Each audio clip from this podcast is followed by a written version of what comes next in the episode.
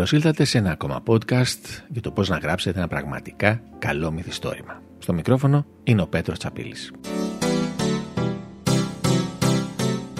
Έχουμε μιλήσει πολλές φορές για τους ήρωες, τους κεντρικούς χαρακτήρες του βιβλίου σας, αλλά έχουμε αναφερθεί ελάχιστα στον κακό της ιστορίας σας. Κάθε ιστορία έχει ένα καλό και ένα κακό ήρωα. Ο κακός ήρωας, όπως έχουμε πει, πρέπει να είναι εξίσου ενδιαφέρον, συναρπαστικός και οπωσδήποτε πρέπει να έχει και αυτό τα χαρακτηριστικά που έχει ο κεντρικός σας ήρωας, δηλαδή πρέπει να είναι εξαιρετικός και πέρα και πάνω από σας και εμένα. Πρέπει δηλαδή να έχει πλεονεκτήματα και φυσικά μειονεκτήματα πέρα από τα συνηθισμένα.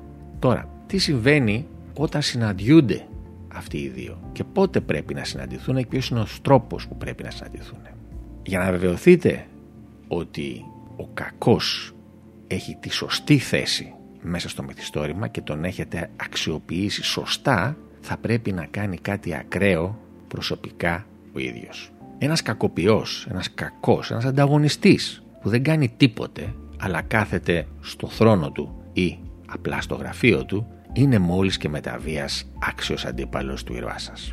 Είναι δύσκολο να αισθανθεί ο αναγνώστης φόβο ή ακόμα και απλή αντιπάθεια από ένα κακό που απλά το μόνο που κάνει είναι να δίνει εντολές εξ αποστάσεως όλη τη μέρα ή σε όλη τη διάρκεια του μυθιστορήματός σας. Βάλτε τον να τυραννάει προσωπικά τον ήρωά σας. Θα το έχετε προσέξει στις ταινίες και στα βιβλία που διαβάζετε ότι υπάρχουν σκηνές που ο ήρωας προσπαθεί να ανταπεξέλθει από διάφορα εμπόδια, να ξεπεράσει διάφορες συγκρούσεις, να ξεπεράσει ανταγωνιστές, διάφορους στη διαδρομή, οι οποίοι είναι βοηθοί, συνεργάτες, σταλμένοι από τον κακό.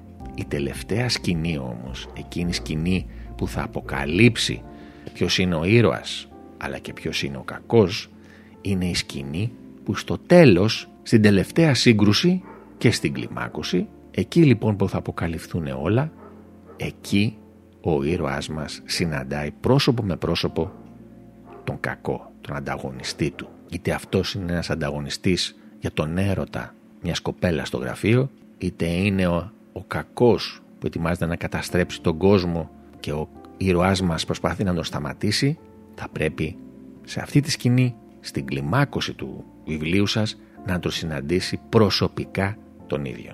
Όχι τον βοηθό του, όχι τον συνεργάτη του, όχι κάποιον απεσταλμένο του, αλλά τον ίδιο προσωπικά.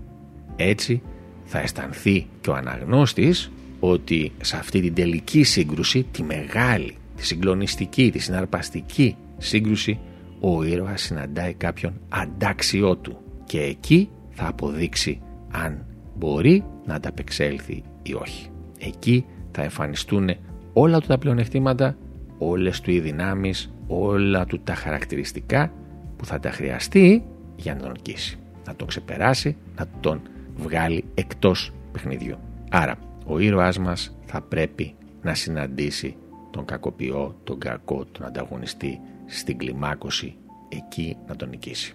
Προσωπικά τον ίδιο. Αν δεν το κάνετε αυτό, έχετε αφήσει τον αναγνώστη σε ένα κενό. Δεν είναι ικανοποιημένος ο αναγνώστης. Δεν μπορεί να δει το μεγαλείο του ήρωά σας όταν παλεύει με τους συνεργάτες του και όχι με τον ίδιο προσωπικά τον κακό εντός εγωικών της ιστορίας σας. Στο μικρόφωνο ήταν ο Πέτρος Τσαπίλης.